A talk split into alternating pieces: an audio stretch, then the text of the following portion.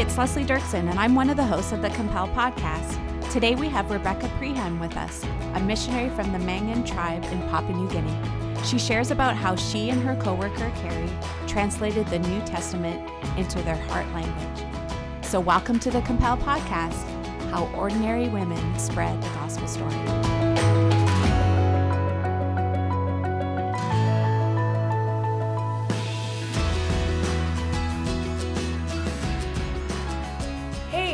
Lauren Dukeman, and I'm here today with my coworker Leslie Dirksen and Rebecca Preheim. Hey, so welcome, Rebecca, and I'm so glad that you're here today with us. Thank you. It's great to be here. You Yeah. braved the winter weather to get out to Durham. Yes. How- Snowy and Yeah. and icy. When was the last time you were in Durham? Oh my, that's a good question. Um, that was 1998. Wow. Are you serious? I am serious. Yeah, I've I just never have come back since I finished my training. So, yeah, it's been quite Okay. a while. So you're probably going to see a lot of changes on campus. Yes, I've just in my quick drive through last night. Yeah, it's like don't recognize half of the place. So. So where did you travel from yesterday? Uh, I came in from Alberta, Wetaskiwin, Alberta, Okay. and straight through. So that was a nice, quick flight. Yeah. Yeah, and that's your home base. That is, yeah, that's where I've settled home since I've been back from Papua New Guinea. That's where I've been living, and yeah, it's been good. I've been back for a couple of years now, and just trying to get myself back uh, into a routine for my 20 years in Papua New Guinea. Wow. So, are you originally from Alberta? Um, yes, I am. Um, I was born in California. My dad's Oh. American. And when I was five, my family moved up to Alberta Okay. to work at a Bible school. And so that's basically where I grew up, is at a Bible school. Um, and yeah, I consider myself very um, privileged because I grew up at a strong Christian um, school. I think that's where a lot of my biblical training came from, was from my foundations as a kid. Um, a lot of Bible memory, a lot of mission focus. Um, because of the Bible school connection, we always had missionaries stay in our home. And um, so from the time I was really little, I always thought I wanted to be a missionary. Met lots of missionaries, just really had that on my heart from a young age. Um, of course, my parents had some of the biggest influence on my life.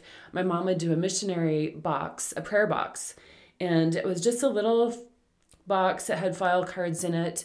And this is pre-internet, pre you know Yeah. technology. It's pretty you know. So she would have newspaper clippings. She would have handwritten notes and things about missionaries. We had the prayer cards, information about the country, about maybe the president or queen or whatever, right in the box. And so every day we'd pray for one of the countries. We'd pull out Thailand and we pray for the missionary that we knew, for the leadership there, and some information that she would have. And yeah, so that's how I grew up, very um, mission focused and Bible focused. And so, yeah, I think that's what how the Lord used in my life to really draw me to the mission field. So That's, That's so- amazing. yeah, that's really Yeah. great. Well, I just think, you know, like your mom, just the forethought of of doing that with you is amazing. And even if you didn't become a missionary, you had a heart for prayer, for for you know thinking about others and The world. the world, and Yeah. yeah, yeah, that's really yeah, I know for sure. I I really feel that that was one of the things that set me on that course was just um, yeah, just always having that in front of us and knowing that there's more than just our Mm-hmm. because I mean we I grew up in Three Hills, which is about Yeah. tiniest little town in I've been there. I've been there. and yeah. um, you know but to have the global view of not you know just thinking about ourselves in our little community but thinking about the rest of the world and people that don't know the lord you know? Mm-hmm. and um, yeah my heart's still still there you Yeah, know?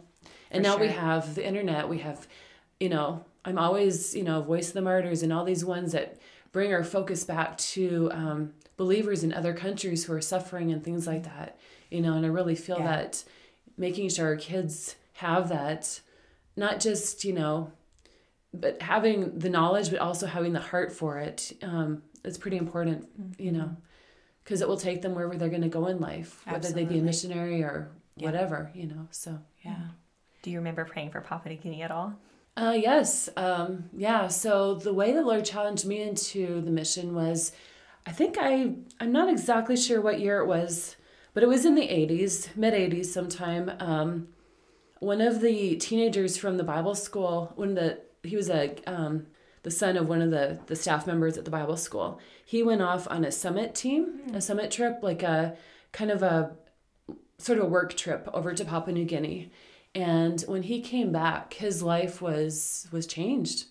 And um, the mission actually has a presentation. This is back in the day, well before you know any technology, but the missionary there had recorded it on cassette tape, and took they took pictures of the situation that actually ha- as it happened, um, and it's called Each Stick had a name, and um, this this team of teenagers basically went into the one of the tribes in Papua New Guinea, and when they were there, some of the local um, um, people from a village that was quite a distance away from where the missionaries were located, they came hiking in, and they told the new missionaries that were there, like, we want to buy a missionary. We want we want to hear God's word.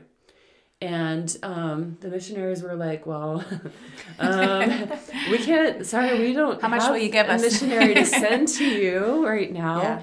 And I think they were just in language study. They hadn't even been there themselves very long. But these um, these these tribal guys were there, and they're seeing all these these missionaries, you know, not knowing that Yeah. it's a work team, but they're just there for a week or two. And he's like, you know, starting to get kind of mad. But they went away and came back, and the missionaries were like, still, you know, we, there's nobody we can send. Mm-hmm. Like, and so these guys had um, a bag and they had some sticks, kind of like the size of toothpicks, kind of, and they were just kind of. He started throwing them down on the ground and just saying names, name after mm-hmm. name after name, and he's like, "These are all the people that are going to die and go to hell unless we get a missionary comes to, and tells us God's word." Mm-hmm.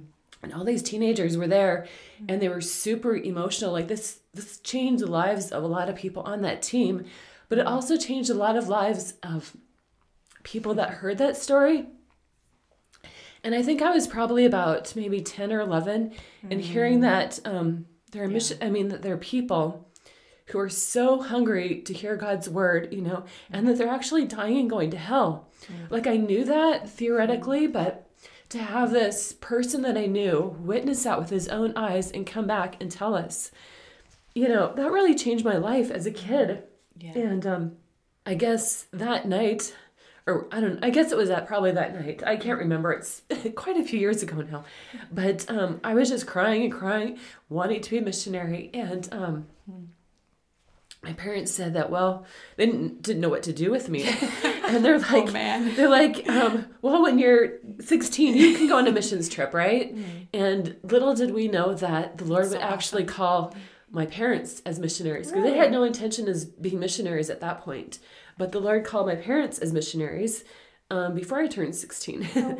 so we actually headed over to Papua New Guinea when I was, um, I was, I was 16, or I just turned. Was I just? Yeah, I just turned 16. That's right. Yeah, that's crazy. Yeah, so I did actually go over when I was 16, but not on a work team, but as a missionary. As a missionary kid. Short term. Yeah, yeah. So God that was pretty cool. your God answered my prayer, and yeah, it's and He put kept that on my heart all the way through high school. Through um, I went to Bible school, and you know, you go through those days. You're not sure what you're going to do with your life, but the Lord always kept that on my heart that I really wanted to be a missionary. I wanted to tell people around the world that had no chance to hear. And um, yeah, so it's pretty cool how the Lord plants that seed in the heart of a child and continues to water that all through their lives until his will is fulfilled, I guess. You know, it's pretty cool. Yeah. So, how did you prepare to be a Bible translator? Oh, translation. Well, that came in much later. Yeah. Um, I never went overseas thinking I was going to be a Bible translator. That's for sure. Because Bible translators are usually like middle-aged men, white hair and beards, you know, super scholar scholarly. They know Greek and Hebrew, and they've had all the training, and you know that wasn't me at all.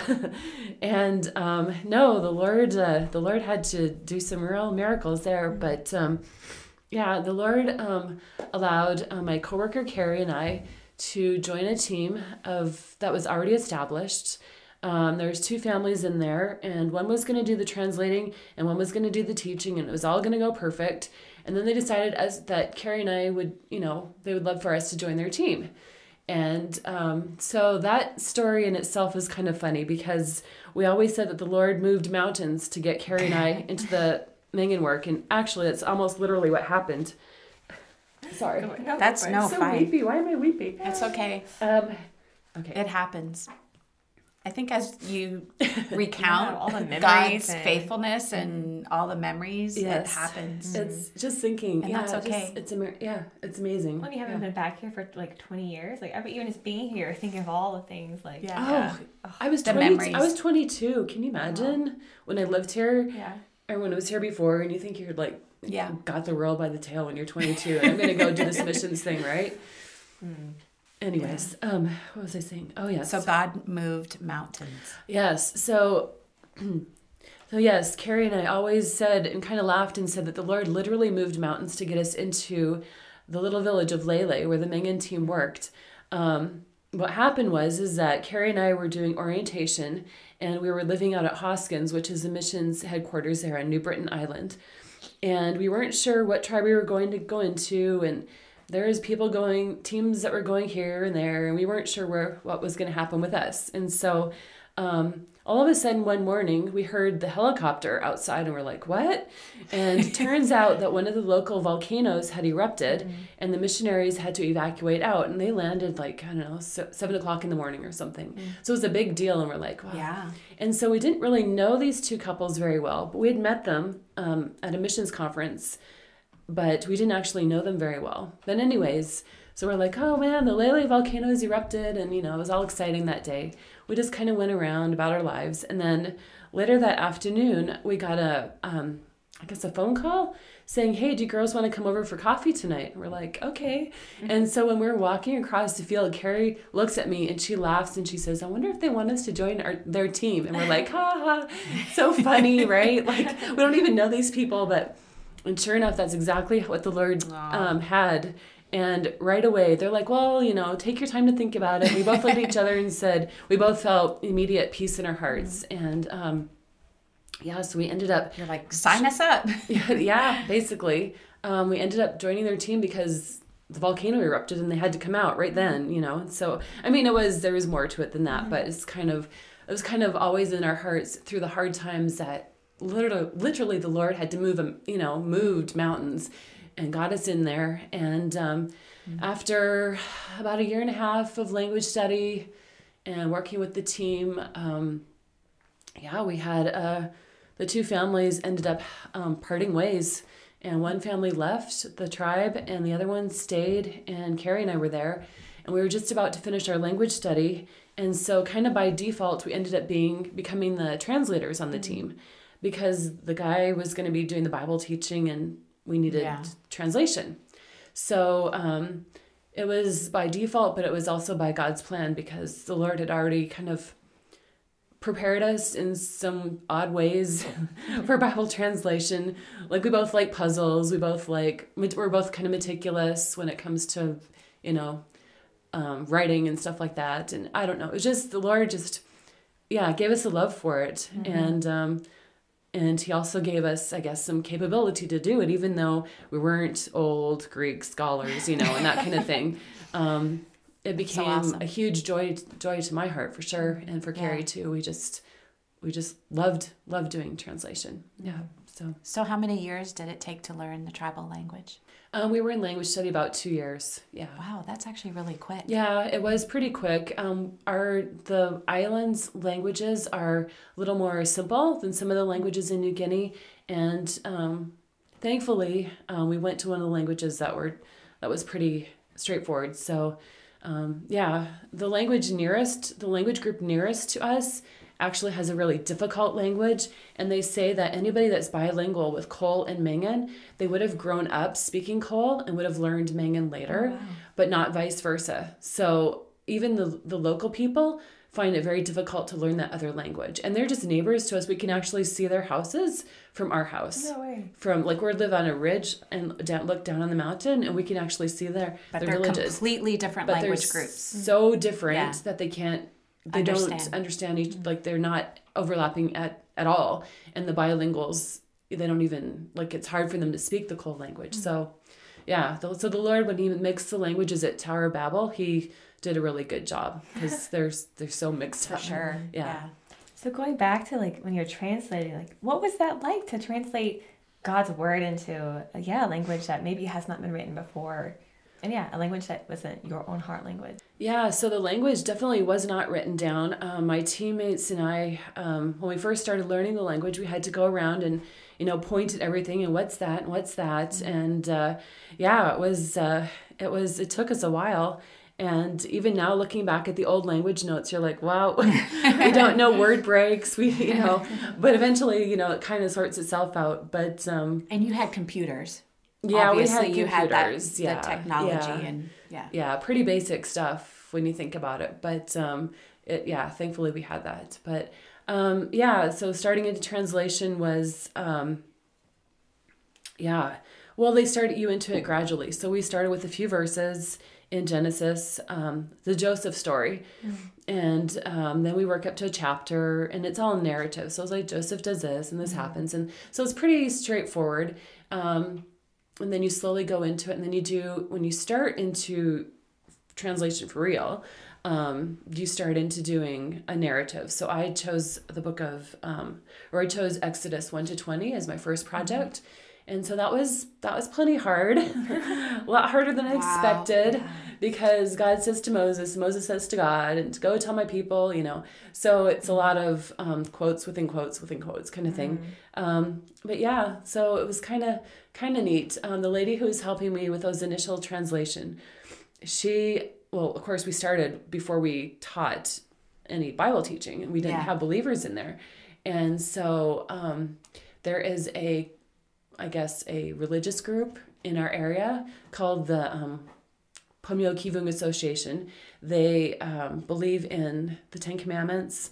They basically worship them. They chant them as like a kind of form of magic, sort of, thinking that if they say all the right words, and God's going to bless them and this and that.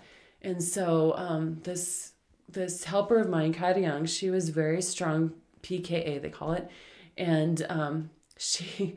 So we started translating Exodus twenty, which is the Ten Commandments. But the Ten Commandments that they follow are different from the Ten Commandments that are actually in the Scripture. Oh, okay. And so, um, and of course, they they they do the condensed version, you know, just a line here and there. So when the actual scripture is a much expanded version. So we were going through, you know, and it's not covet, don't covet this, don't covet that, you know, and all these things. And so we're about maybe three or four commandments into it before she realized, wait a minute, is this the Ten Commandments? And I'm like, this is the Ten Commandments that God gave to Moses because it's um, their beliefs are vastly different from what the truth is. And so, um, yeah, it was pretty cool. So that that was her first, like, kind of a little bit of a, a shock that God's word is is a little bit different from what her beliefs are.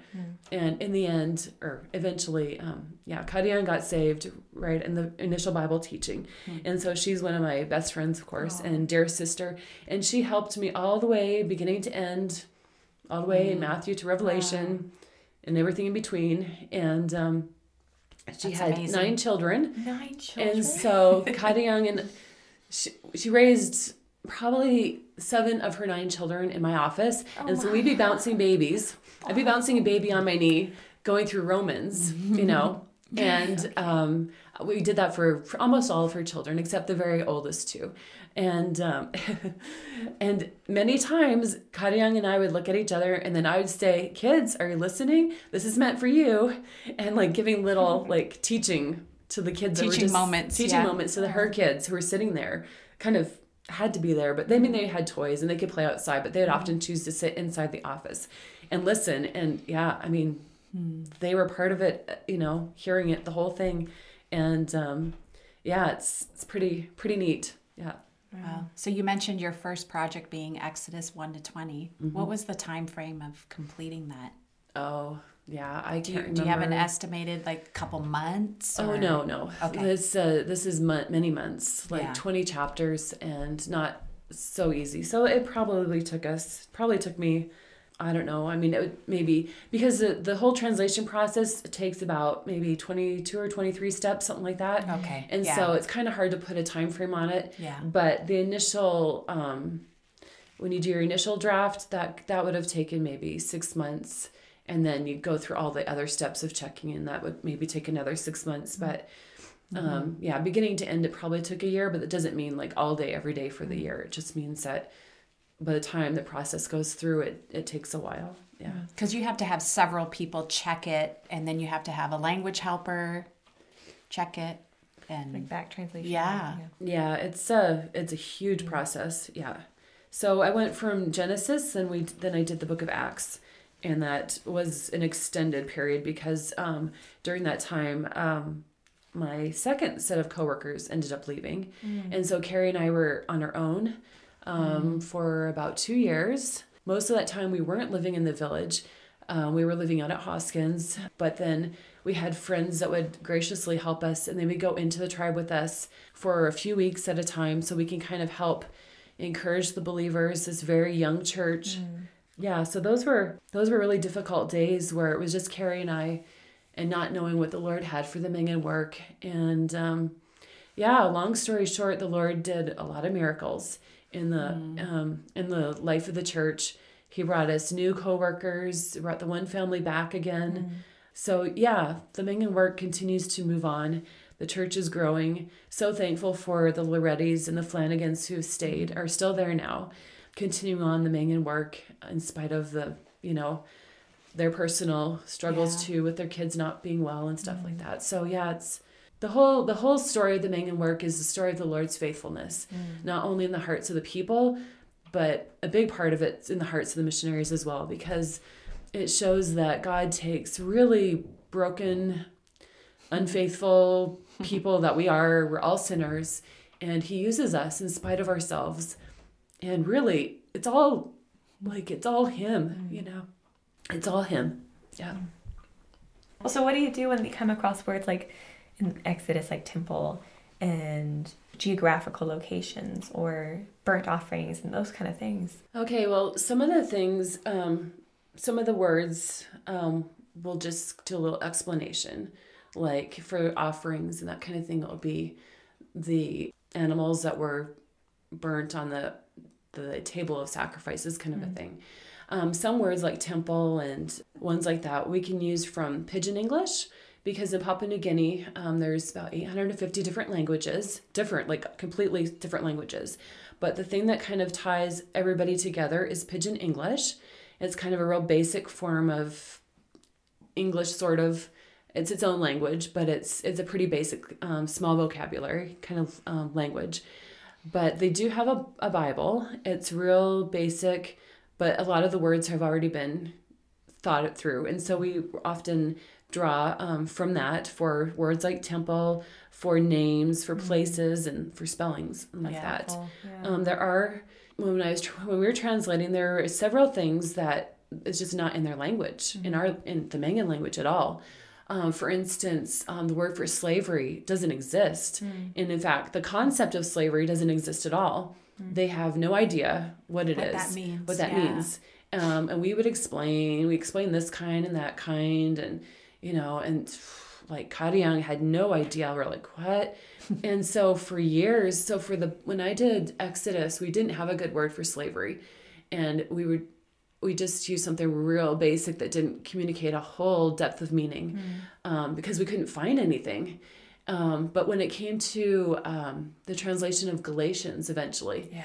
we're like, okay, there has got to be something yeah, like that's how do you talk about slave to sin and yeah. because it's super important. You can't just throw some basic word in there. You have to have something with depth and meaning.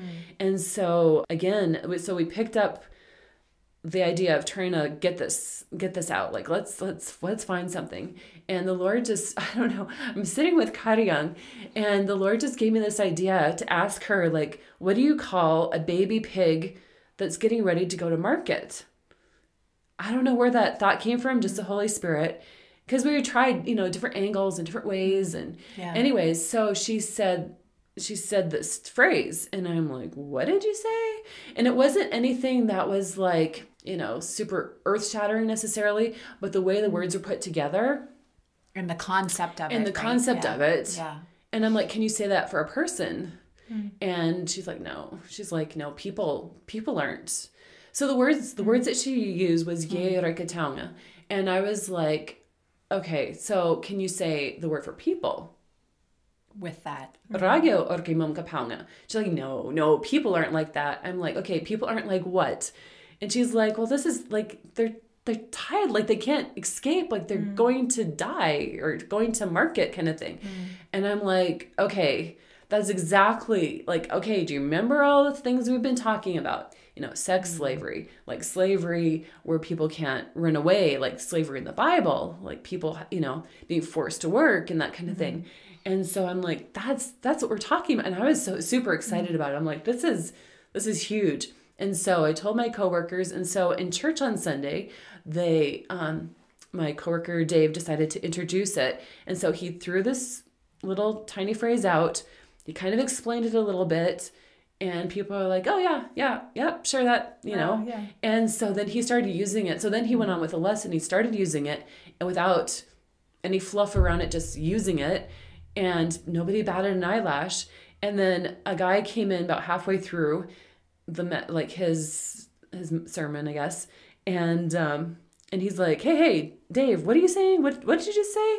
And Dave said, you know, because he'd missed the explanation, so Dave mentioned it to him again, and he's like, "Oh, okay, sure." and so that was just- like that was it. Resonated Wow. It just them. resonated immediately, and I don't know why it took us. I mean, it easily took us easily four years to find that phrase, maybe more. And um, yeah, so we're still using it to this day, and we're using it in the context of people that are slaves in the Bible, like Onesimus and those. But we're also using it as being tied to sin, uh, slaves to sin, slaves to God, and that kind of thing, because it, it didn't literally mean like a person literally tied up with ropes and handcuffs and that it kind of it could be but it's more of the position of they're in a positionally tied like they mm-hmm. can't run Yeah. away kind Yeah. of thing. And that's what our sin does to us. Like we mm-hmm. can't run away from it. We're, we're tied to it. We're tied to mm-hmm. satan. We were you know and now we're tied to god you know? And so yeah, that was that was a huge breakthrough for us. There's other words that that doesn't exist in their language either like salvation. And how can you have a church and a bible translation without being used having a word for salvation but we worked our way around it and that one we had to just um, that turned into kind of a bigger phrase um, more than just one word so Yeah, but it's again, it's like, yeah, you're seeing God's faithfulness revealing, like, yeah, God's word can be translated into language He created. Exactly. Oh, that's so cool. exactly. Yeah. And the things that weren't there, you know, were there. We just had to look harder Mm-hmm. for it, you know. So yeah, it's it's yeah, it's crazy. Like there's so many things when it came to the translation. Like I just loved working with Kata Young. She was so she was my main helper and Carrie had a series of different helpers over the years. And we worked together. She would work on her project. I would work on my project um, in separate books. So she did the books of Luke and Mark, Galatians, uh, First Timothy, and then I, you know, did my own as well. But um, and Kata Young helped her as well, but she was mostly my helper, and she was so excited and so thrilled to be doing translation. Like I said, she'd bring her kids. This is not typical, but her husband said, "I will do the garden work." What? Really? and you go and do the Bible work. Wow. And that is that That's huge. that's the only person I've ever heard of that ever happening mm-hmm. to. But she would come with a couple of her kids and some would be in school and whatever, and she'd bring the younger ones. And but every day, almost without mm-hmm. fail, she'd be so emotional. And she'd be so excited. And almost two or three times a week at least, it seemed like she would end with like, when's everybody else going to get to hear this? Mm-hmm. And I'm like, Kata you and I are like in Canada, we'd say, you know, breaking trail or, you know, mm. going ahead, like breaking like through the snow kind of thing.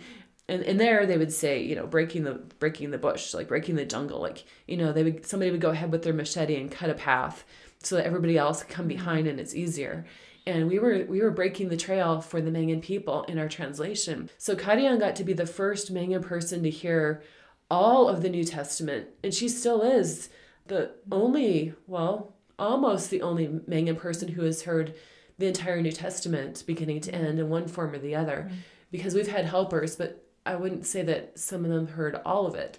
We'd be going through like Romans, and she would get so emotional, and she would be like, man, like, when does everybody else get to hear this? And I'm like, okay, they will eventually, but you and I have to do our work first, you know? And she was so excited. And when we were doing, um, I guess it was Romans, Romans 8, you know, all those incredible verses in Romans God is for us, who can be against us? And all these with the guys who are doing the checking, they get so they got so choked up we could hardly continue. I'm crying, they're crying, we're all crying. To hear it for the very first time in your In own own language, you know, That's amazing. so amazing. And with Karyang, I mean, we struggled. Romans is so hard. That was our first hard book. And it seemed like everything else after that kind of hinged on Romans. I mean, a lot of the concepts that we struggled with through Romans, when they come up in other books, we've already struggled our way through it, so it was easier to communicate. But um, there was that those verses where it talks about um, substitutionary death, and that that's a concept that does not exist in probably I would assume in most cultures where you would die for somebody else. Mm-hmm. In our culture, we can kind of make it imagine it because you can imagine well if somebody broke into your house with a gun, you know, and save me, you know, save my child. In the Mangan culture, that doesn't exist. There's nobody breaking into houses. There's mm. no threat of death. There's no war. There's no huge crime. Imagine living in the jungle. And there, I mean, it's not a perfect society at all. There's sin is there, but man, you're not. Yeah, you're not gonna be killed probably usually, but um, the whole idea of substitutionary death was really really hard to communicate in Mangan, for me and Karyang. And I we went through it, went through it, went through it, and over days, and oh, it took us and so we kind of roughed out something, and I wasn't sure if she's actually getting it or not. You know, the verses that talk about for you might die for a righteous person if they're very good, but you know, you wouldn't just die for any person. And um, so I didn't, wasn't sure if Karyang actually got it until one day, I think, I don't remember after church or something, the ladies were sitting around talking and I kind of perked up. I wasn't involved in the conversation, but I heard Karyang telling somebody else. And she was basically quoting that entire section of verses where, you know, well, he loved us even when we were, you know, sinners. And, mm-hmm. you know, and the whole thing with, you know, about dying for us when we were still sinners. And I was just, I forget all the words, but she, she basically quoted that whole section of scripture and i was like okay she's got it she's got the concept you know it, it was that was such a huge moment for me because i was like i wasn't sure if she really understood or if she was just kind of like parroting back because i would because with translation you talk a lot and you say a lot of things and my Mangan isn't good like a natural speaker, you know. So I would we would be saying all this and saying all this, and I would get her, and then she would give it back to me in her natural way, you know. Yeah. And um, yeah, that was a huge moment in in the translation when Karyang got that that concept of substitutionary death and that that section of scripture that oh man, I felt like it communicated. Once we got worked our way through that, it was such a struggle, but in the end, she really caught it and she really was able to communicate it really well, I think. And so that was a big breakthrough for us. Yeah. So this summer you guys printed the New Testament, right? Yeah, we Actually- finished.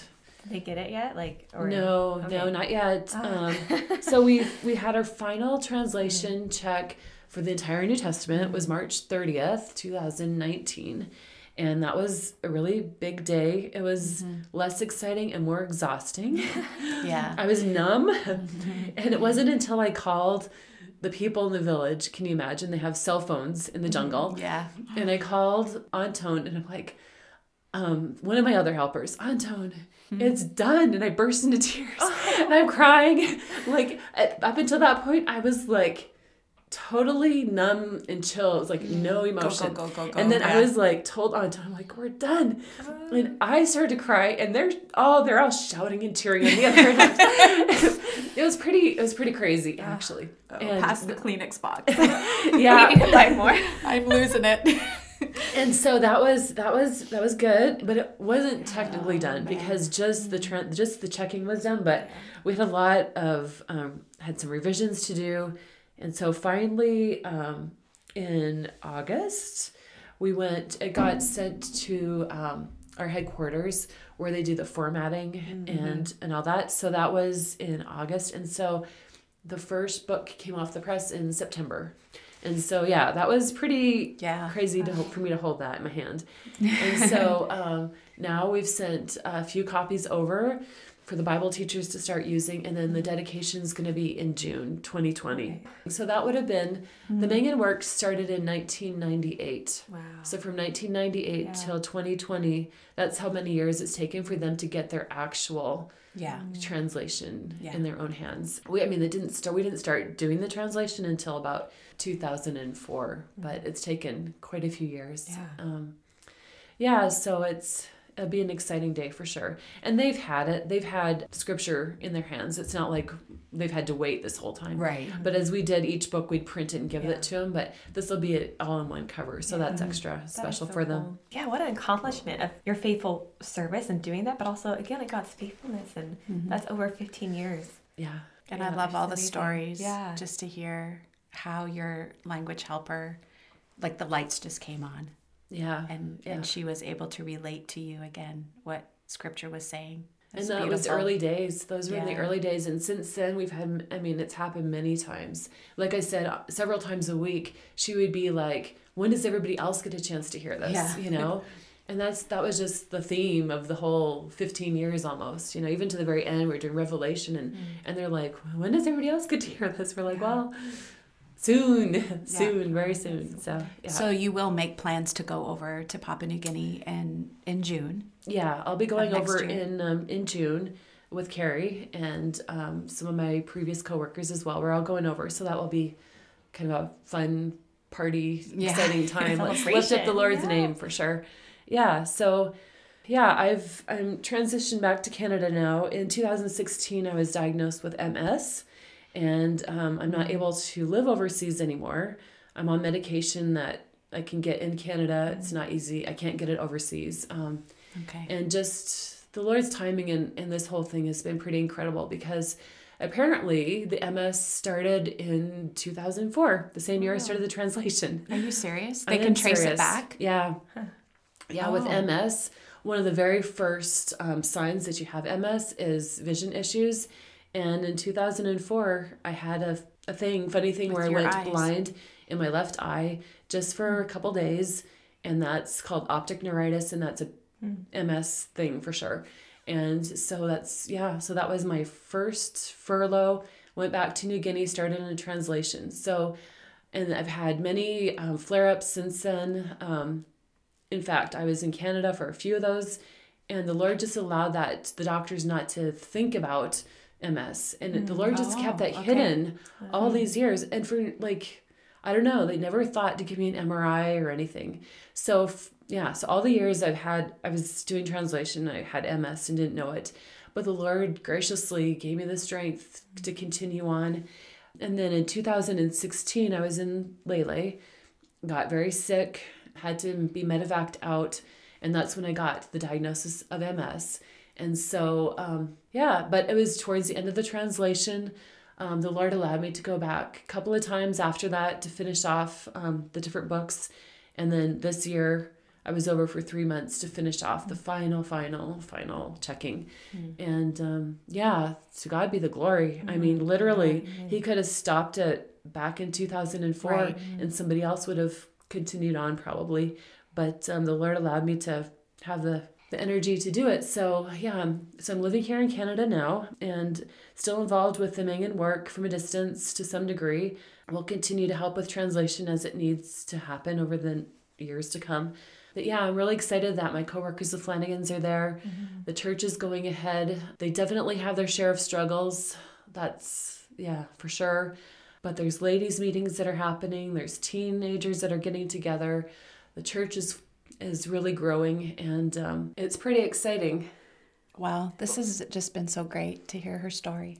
So it was just so cool to hear your own testimony, how you came into missions. I was just influenced by hearing about missions as a young child and as now an older missionary. what would you share to younger people or younger missionaries who are interested in someday, yeah, doing church planting among the unreached or even doing translating? Like, do you have advice or any thoughts for them? Um, my thought, my advice, I guess, is just to take it one step at a time. Don't be afraid to to go ahead and trust the Lord to open and clo- close doors for you because um, you might not realize what gifts and talents the Lord has given you until you're in that situation. But you know, the Lord the Lord gives you the grace for whatever He has for you. He gives you the the joy to be able to do it, the ability to be able to do it. And even though you're sitting at home thinking, "Ugh, I can never be a Bible translator," I was totally that person. And even now, I'm like, I'm still totally that person, thinking, "How in the world?" Mm. But it's it's the Lord. The Lord gives you the ability to do it, and um, of course, the mission provides you with the training and the skills and the helps as well. It's not like you're just floundering out there by yourself. But when it comes to any any part of life, um, no matter if it's in translation, working in a tribe, or just going overseas, like that's mm-hmm. just even moving overseas is a big deal to most people. And um, and with your kids, like I don't have children of my own, but all my coworkers do, and just to see how the kids flourish in a foreign country you know but i'm sure that initial step for parents it's hard it's hard to take your family to somewhere new and with a lot of unknowns and a lot of daunting things ahead but just um, you know we all just need to to trust the lord for each step no matter what step that is in our lives whether it's translation or overseas or living here with whatever challenges we have here as well and um, yeah it's a good reminder to me i guess a really simple verse, I guess, that I've been clinging to um, the past few years of my life is um, Jesus Christ is the same yesterday, today, and forever. Mm. Doesn't matter if, you know, my child, from my childhood to my teenagers, moving overseas, and now my move back to Canada, Jesus Christ is the same. He's the same here, he's the same at Papua New Guinea. Mm. No matter what stage in my life I'm in, he's still the same and he's going to take care of me the, the, same as he did before. So I can really trust him in that. That's, That's good. That's so wow. good. I love that. I love that truth. Well, thank you so much for coming and sharing with us. That was so mm-hmm. encouraging mm-hmm. to hear just your story and yeah, of God's faithfulness in your life. So, yeah, thank you for having me here. It's been great.